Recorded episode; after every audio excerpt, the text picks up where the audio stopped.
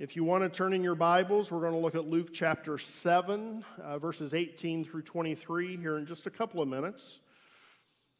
Many years ago in the uh, first church that Michelle and I attended as a married couple, our pastor made a pretty significant admission during one of his sermons. He admitted that earlier that week he had experienced a moment where he had questioned everything that he had always believed and taught, to the point that he actually had a moment where he thought, I don't think it's true. I'm not even sure there's a God. He had given years of his life to proclaiming the gospel of Jesus Christ. He would certainly have been described by people as being someone strong in faith, and yet here he was with a moment where doubts flooded his mind to the point that he even questioned the existence of God. Now, thankfully, his doubt lasted very briefly, but doubt visited this man of strong faith. We'd probably like to convince ourselves otherwise, but even the strongest in faith sometimes wrestle with doubts, even to the point of questioning everything that they believe. I'm not saying everybody does, uh, but, but many people, even who have strong faith, get to those uh, moments. It doesn't always get to the place where they question the existence of God, though sometimes that happens as well. But many people who are strong in faith come to a point in time, maybe, maybe this happens multiple times throughout their lives, where their faith falters, and they're filled with questions and even doubts about God and about his dealings with mankind. I'm thankful that the Bible lets us see this happening in the lives of people in the Bible. Uh, you, you know, we see this happening with David, King David, you know, David of David and Goliath fame. Uh, several places in the Psalms, he seems uh, confused by God's dealings, uh, either by God's actions or more often by God's seeming inaction. And the forty-fourth Psalm is a psalm that shows this very clearly. David spends much of the forty-fourth Psalm questioning why God didn't come through for David the way that David desired for God to come through. And much of David's reasoning in the forty-fourth Psalm goes like this: I would understand your inaction, God, if we had been unfaithful to you. But we've been faithful. Now, they weren't always faithful. So he's probably talking about a very brief period of time, like, like most of us. But, but we've been faithful for the last eight minutes, and yet you did not come through like we hoped. And so throughout the forty-fourth Psalm, he says things to God like, Awake, O Lord. Why do you sleep? Arouse yourself. Don't reject us forever. Why do you hide your face? Why do you forget our misery and our oppression? Many Christians, even those we look to as examples of great faithfulness, have experienced seasons of great doubt. Sometimes these doubts arise during times that have been called dark nights of the soul, which are times when our prayers seem ineffective, when our relationship with God loses an experiential component. We don't really feel his presence. It's kind of like the heavens are, are walled off from us. The presence of God is walled off from us. And sometimes Christians can experience this kind of situation for a long period of time. One of the more famous examples of a dark night of the soul uh, is Mother Teresa. It is reported that she struggled in this way, struggling to feel the presence of God from nineteen forty-eight until very close to the time of her death in nineteen ninety-seven. Nearly fifty years of struggle with only brief interludes of relief. None of us are quick to announce our doubts. But if everyone here today, even those who may be the strongest in faith, would be completely transparent, we would discover that many have had and maybe even some now, are struggling with doubt. Perhaps doubting the goodness of God. Perhaps doubting the exclusiveness of the gospel message. Perhaps doubting whether God really cares. Maybe believing in God, but more God as the divine watchmaker. If you're not familiar with what that uh, phrase is, it, it's the view of God that it's like he he created a watch and then he just lets it run on its own without without his involvement. He created the world and then he just sets it in motion, and then God goes and rests, and the world just just runs. It runs on its own. He's not really that involved. Maybe some of you are struggling with that kind of doubt. God's not really involved. This is all just kind of going. Or, or maybe some of you are even doubting to the point that uh, even God's existence is being questioned. Today we're going to look at an example of doubt found in the Scriptures. We're going to look at Luke chapter seven, verses eighteen through twenty-three. These verses give us the account of someone who was very strong in faith, John the Baptist, wrestling with doubt. And from these verses, I want to draw our attention to some of the reasons that doubt arises in our lives. And then I want us to consider from these verses what we should do when doubt arises. I want us to consider how we should respond when we find ourselves visited by doubt. And if you're not there now, there's a decent chance that you will be at some point. So don't say, hey, this doesn't apply to me. Listen and learn what we see in the Scriptures. Put it to practice in your life. And when doubt does visit, you're going to be much better prepared. So let's read the text, Luke seven, eighteen through twenty-three. I'll read. Uh, you follow along as I do. John's disciples told him about all these things. The miraculous things that Jesus was doing is what he uh, told, told them about. Calling two of them, he sent them to the Lord to ask, "Are you the one who is to come, or should we expect someone else?" When the men came to Jesus, they said, "John the Baptist sent us here to ask, are you the one who is to come, or should we expect someone else?" At that very time, Jesus cured many who had diseases, sickness, and evil spirits, and gave sight to many who were blind. So he replied to the messengers, "Go back and report to John what you have seen and heard.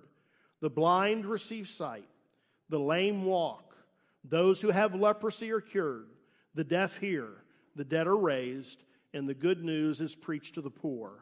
Blessed is the man who does not fall away on account of me."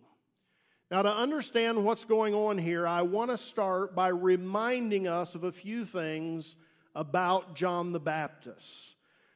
John's birth was foretold by an angel, by the angel Gabriel.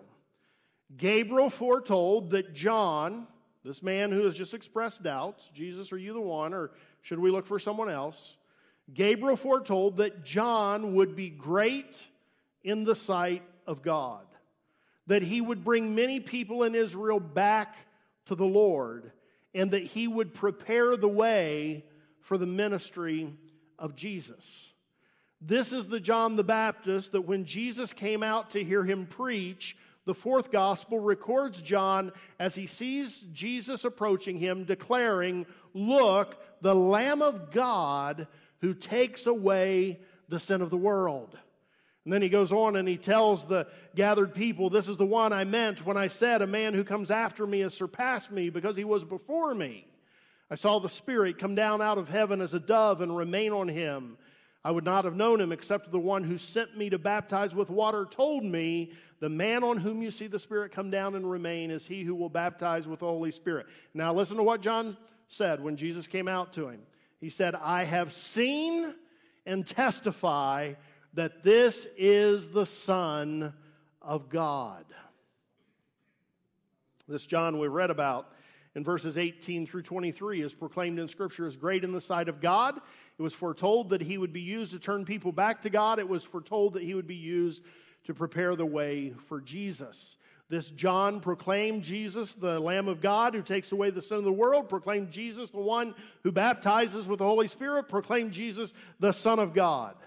And I just read it from the fourth gospel. I have seen and testified that this is the Son of God. It is this same John who sends his disciples to inquire of Jesus, are you the one, or should we expect someone else? John, strong in faith, but visited by doubt, struggling with doubt.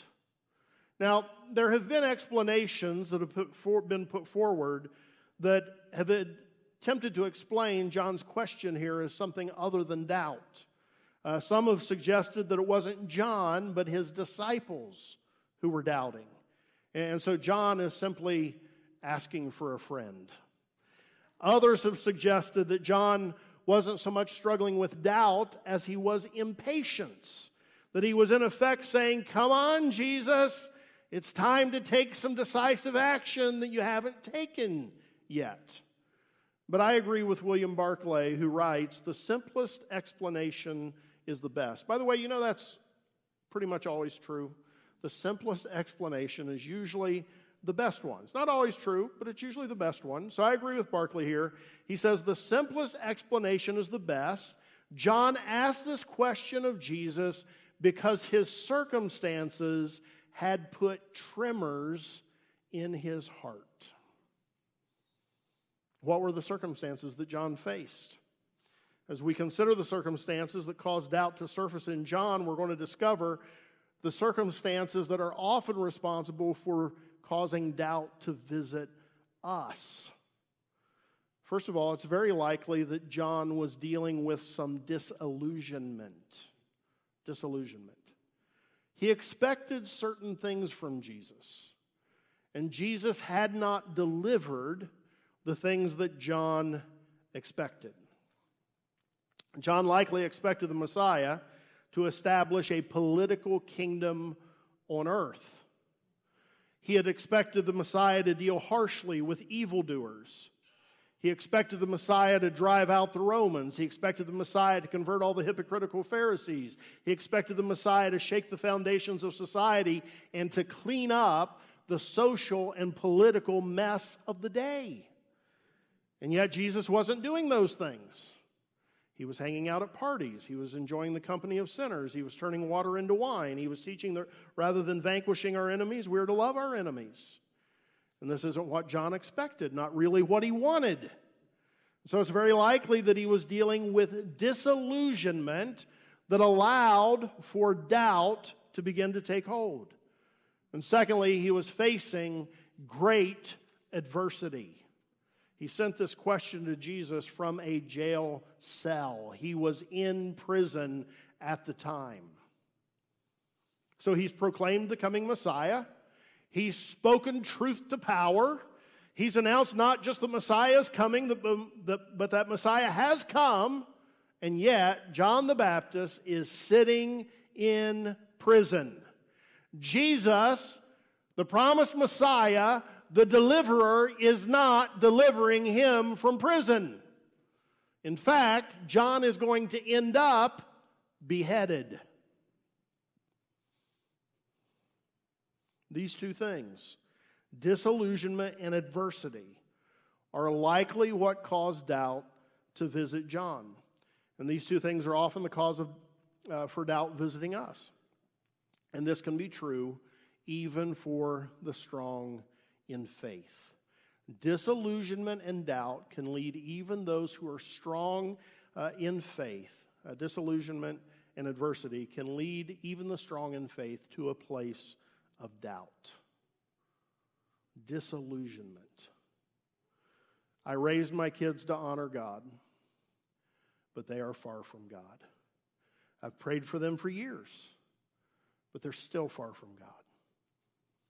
God, a parent may say, if you love my kids as much as I do, why has my investment not resulted in faith in their lives? Disillusionment. I prayed for healing for my friend, but she died at only thirty-two years of age. God, I've been taught all my life about your healing power, but when my friend needed your healing touch, she died instead. Sure, I know she's received ultimate healing. I've told myself that a hundred times, but God, she wanted to be healed in the here and now. She wanted to live. Those little kids shouldn't have had to say goodbye to their mother at such a young age. Disillusionment.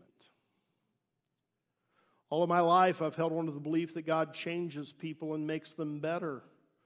But all the people who have hurt me the most have been the ones who claim to follow Jesus. I've been treated better and loved better by people who didn't claim to know Jesus at all than those who spout off about their relationship with him. Disillusionment. It can give rise to doubt. Adversity. No matter how hard we try, we can't seem to get ahead financially. Now I've lost my job. Don't know what I'm going to do. God, I keep praying for help, but we keep struggling. Where are you? Adversity. The constant tension with my spouse is sucking the life out of me. This is an example. I'm not, I'm not making an admission here today. It's, a, it's, a, it's an example. We've been married ten years. See, we've been married thirty-two, so this is a, this is a example. We've been married ten years, and every one of them has been hard. We don't see anything the same. We don't agree on finances or how to raise kids. God, I'm trying to do the right thing here, but can you help us out? How can I keep this up much longer? Adversity. Never been able to get the mean words that were spoken to me when I was a kid out of my head. Such hurtful things that were said, they impact my life to this very day. I've prayed and I've prayed, but God, I don't seem to be able to get any relief. These words have lodged in my spirit. They affect how I think about myself. No matter how many times I've prayed, I can't get relief. Adversity. Disillusionment, adversity, seemed to have given rise to doubt in John the Baptist, even though he was a man of strong faith. And disillusionment and adversity are often the causes of doubt visiting us. And even those who are strong in faith are susceptible to doubt knocking on the door of their heart. And maybe that's the experience of some of you. Maybe it has been in the past, maybe this week, maybe today. Maybe doubt's been visiting you for a long time. So when doubt visits, what should we do? How do we respond? Well, I want us to consider what John the Baptist did. Here's what he did. He took his question, he took his doubt directly to Jesus. And David did much the same thing. Here, here's a really important key. David and John both, neither one of them allowed their doubts to, to cause them to turn away from God. John sent the question to Jesus. David went directly to God. David took his doubts directly to God and cried out to God to answer him. And so my encouragement for how we should respond when we doubt is to take our doubts directly to Jesus. To talk to him about our doubts about him. Talk to him about it. You see, we often think that we can't be honest with God. That, that even when doubts are pervading our thoughts, we have to act like we don't have them. You know God knows, right? You, you, you, you can act like you don't have a doubt, but God knows if you have a doubt. And when we do this, when we act as though we don't have any doubts, but we really do, it creates a dishonesty in our relationship with God that does great destruction to our ability to get through this season of doubt and come out on the other side still a person of faith. I mean, let's face it, what we often feel that leads to doubt is that in some way God has failed to come through for us. That God has abandoned us. And so if you place on top of those feelings the thought that you can't even be honest with God, that is a powerfully destructive combination. And so when doubts visit, when doubt visits, take them directly to Jesus. And when we do this, Jesus doesn't respond the way that we might expect. He doesn't rail against us for having doubt. He doesn't belittle us for being so weak. He responds with compassion, and he gives us evidence to reassure us if we're willing to see it. If we're willing to see it. This is how Jesus responded to John. If you notice in our text, Jesus did not chastise John. He did not complain about how awful it was that John had a question. He didn't send back a message that said, "Tell John, I can't believe that he asked me this." "Tell John, I'm really disappointed in his lack of faith."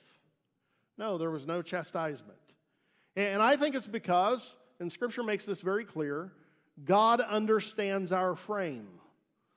He understands our makeup. He created us. He, he understands how weak we are. He understands how much we don't understand. He understands that from our perspective, sometimes his actions or his seeming inaction doesn't look right to us. God understands this. We don't have his perspective, and so we don't understand. He knows this, and so he's very patient with us. And so instead of chastising John, he answers John. He provides them with evidence to strengthen his faltering faith. It says in verse twenty-two, "Go back and report to John what you have seen and heard. The blind receive, the lame walk.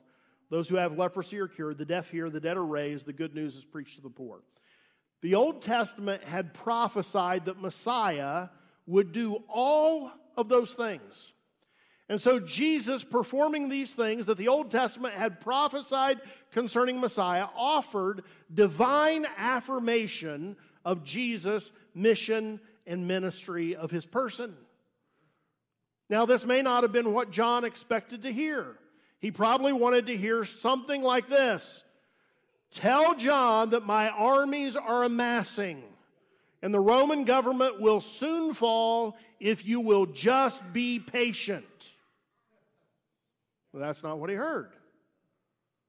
The answer came. The blind receive sight, the lame walk, lepers are cured. Good news is preached to the poor. All things prophesied of Messiah. And John knew these prophecies. And so even though it wasn't the answer that he would have picked, it was an affirmative answer to his question. And so Jesus is in effect saying to John, "Yes, John, I'm the one. You do not need to look for someone else." Listen, God can handle our questions. God can handle our doubt. He'll respond with compassion. He'll point us to evidence. It may not be the evidence that we would pick, but he will give us evidence to answer our doubts if we are willing to see it and if we are willing to back off of the evidence that we've been demanding. He'll give us evidence, but it may not be the evidence that we were demanding. So let me share some important ways for us to respond when doubt visits, things that can be helpful for us to keep in mind when we find doubts arising. Four important things, and you see them at work uh, in our text today. First, when doubt visits, we have to be willing to look beyond our own circumstances. You just have to be willing to do this. If you only look at your own circumstances, there's a decent chance, sometimes, some seasons of life, that doubt is going to persist. John was in prison, and John was soon to be beheaded.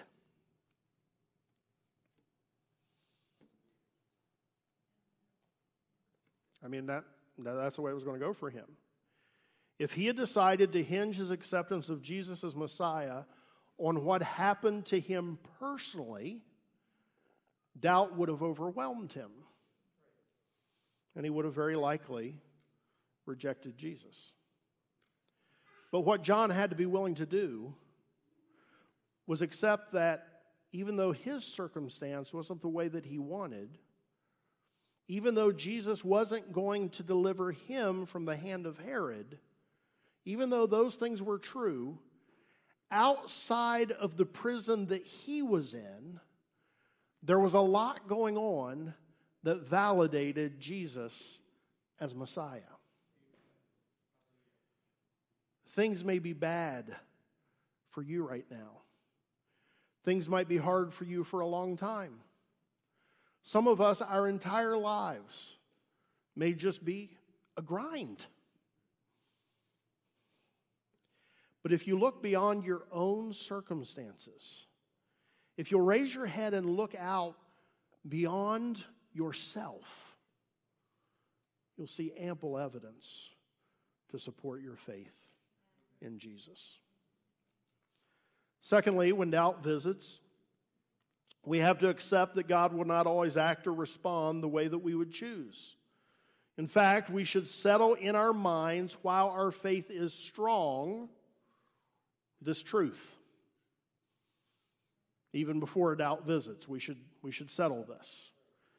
God will not always act or respond the way that we would choose. Made this point a couple of times already. John would have chosen an earthly kingdom for Jesus.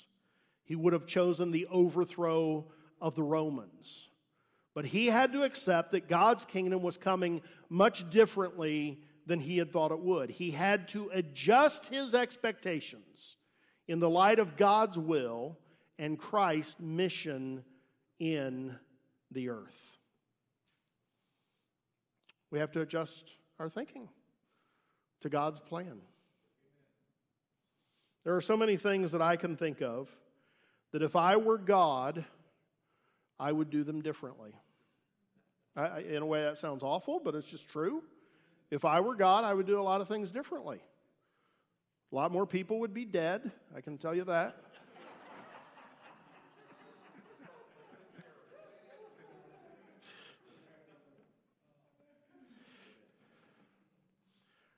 Okay, not a lot, a few, just a few. But God is God and I am not. And here's something that you need to embrace. God is God and you are not. He's God. He knows all things. He knows how it all began. Those questions that none of us can answer. You know, you can, you can always reach a point where you can't answer the question anymore.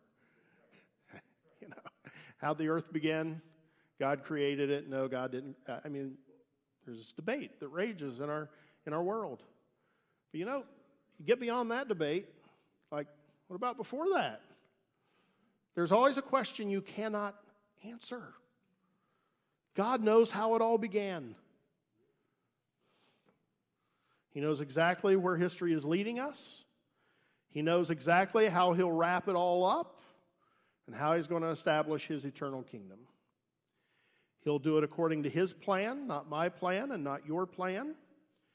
And we can help our faith tremendously if we just forever settle this truth in our minds. God is God, and I'm not.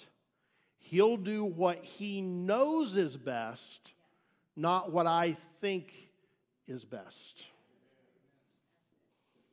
Third, when doubt visits, we need to recommit to God's mission and stop expecting God to join our mission. Here's what our mission often is, and I speak about this from personal experience. Total comfort for ourselves. Never a financial worry. Plenty of vacation time. A boss who loves us and tells us how wonderful we are all the time. Lots and lots of free time, nice cars that always work, good friends who always affirm us and never challenge us, the ability to eat anything we want and not gain weight, Sunday services that are inspirational and make up for all we did not invest in our relationship with God during the week, but short at the same time.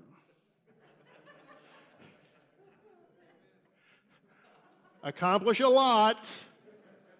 Brian or whoever's preaching this week, provide for me everything I didn't invest this week and you got twenty-seven minutes to do it, or we're going to start thinking, man, a little long, these services. The ability to serve without it actually being very costly, and we could go on and on and on. This is the kind of mission that we often have for ourselves, and we want God to serve our mission. But God is not about our mission. God is about His mission. I absolutely believe that God wants good things for His children. And while I think God is pleased when we enjoy life and we're able to celebrate the goodness of life and, and we experience His favor even in, in material ways, His mission is not our personal comfort. His mission is the reconciliation of all things to Himself. His mission is His glory, not our comfort. His mission is His glory, not your comfort, not my comfort.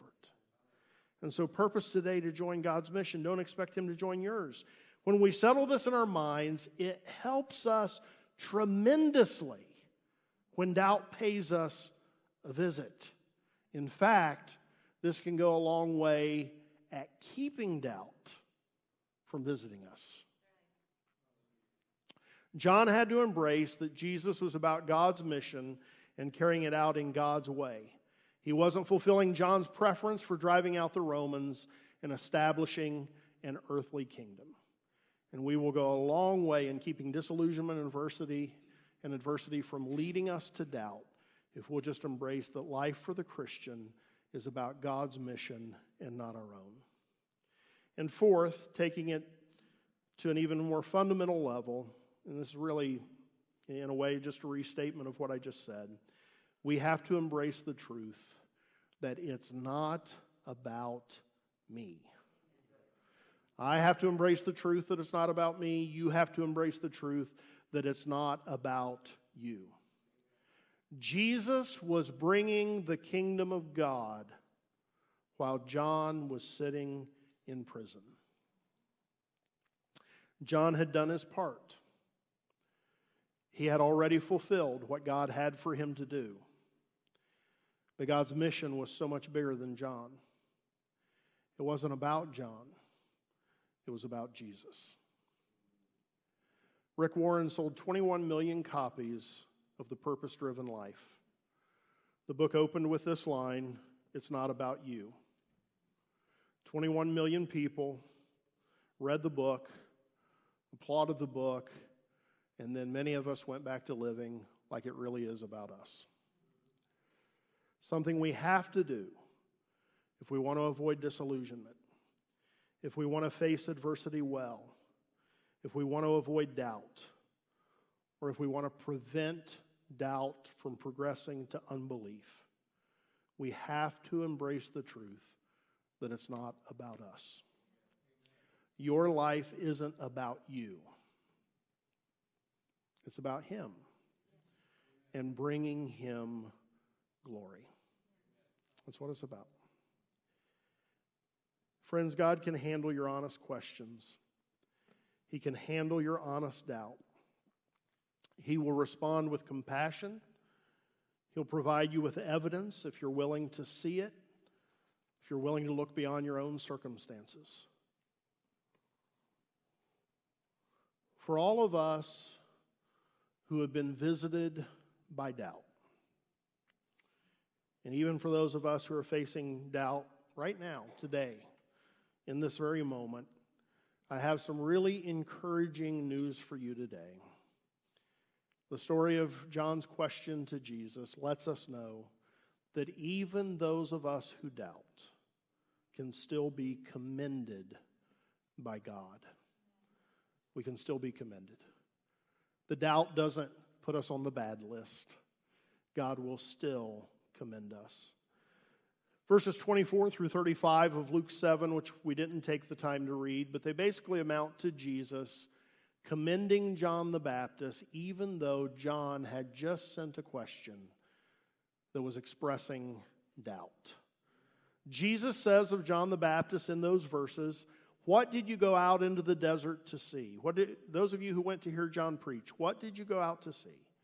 A reed swayed by the wind, a man dressed in fine clothes. Now, some people have thought that Jesus was chastising John with this reed swayed in the wind line, but it probably should be taken literally, just as the reference to fine clothes should be taken literally. So what Jesus is probably just saying here is, did you go out to John to see beautiful scenery or someone dressed in nice clothes? Is that what you went to see? And then Jesus answered what they went to see when they went out to John. You went to see a prophet, but more than a prophet. Jesus then reminds them what was foretold about John. I will send a messenger ahead of you who will prepare the way before you. And then Jesus goes on in verses twenty-four through thirty-five, and he utters this line of the man who had just expressed doubt about who he was. He says, I tell you, among those born of women, there is no one greater than John. John, strong in faith, but visited by doubt. Jesus answered and reassured his faltering faith. He still commended him and said there was no one greater. This lets us know that Jesus can handle our honest questions. He can handle our doubt. He understands that sometimes we don't understand. He'll respond with compassion. He'll provide the evidence if we're willing to look at it, if we're willing to see it, if we're willing to look beyond ourselves. He asks us to join his mission and to accept that it's not about us. And if we can do that, if we can join his mission, if we can accept it's not about us, disillusionment can be avoided, adversity and honest questions, and even those seasons of doubt will not lead us to a place of unbelief. And so this is how we respond when doubt visits, how we keep doubt from leading to unbelief, and how we receive God's commendation, even though doubt sometimes visits even the strongest in faith. Why don't you stand?